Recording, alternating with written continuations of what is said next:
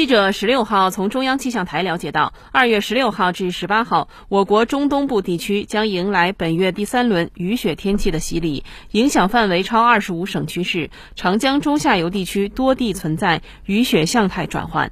中央气象台预计，西北地区东部、黄淮西部、江汉、江淮中西部、江南北部及云贵高原北部等地有小到中雪或雨夹雪，存在雨转雪的情况；江南及华南地区。将有中到大雨。具体来看，甘肃南部、宁夏南部、陕西中南部、河南西部、湖北西部和北部、安徽中南部。江苏西南部、浙江西北部等地部分地区有大雪，局部高山地区有暴雪。上述地区累计降雪量二毫米至五毫米，局地可达六毫米至十二毫米。新增积雪深度一厘米至四厘米，局地可达六厘米至十厘米。湖南中南部、江西中北部、浙江西部、广西东北部等地部分地区降水量将达五十毫米至七十毫米。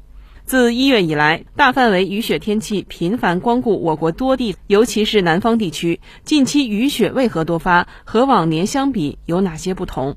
中央气象台首席预报员张涛表示，每年冬天南方都会出现低温阴雨的天气过程，但今年的类似过程太多，造成南方大部地区都处于低温阴雨的影响下，且持续时间很长。这种情况在往年较为少见。如果以气温为代表，贵州、广西、湖南、云南等地偏冷最明显。如果以降水量衡量，则整个长江中下游及以南地区都很异常。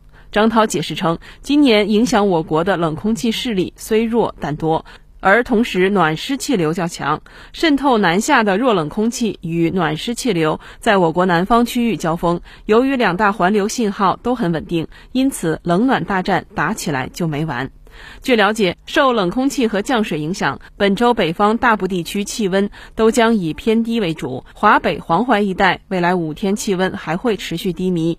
西北地区未来五天将会出现降温，寒冷升级；南方地区气温下降，湿冷又将再度上线。张涛建议，公众需防范降雪、积雪结冰和低能见度对交通出行的不利影响，合理安排出行时间。同时，南方地区持续的低温阴雨与寡照对农作物稳健生长不利，建议采取措施，做好农业生产防寒防冻工作。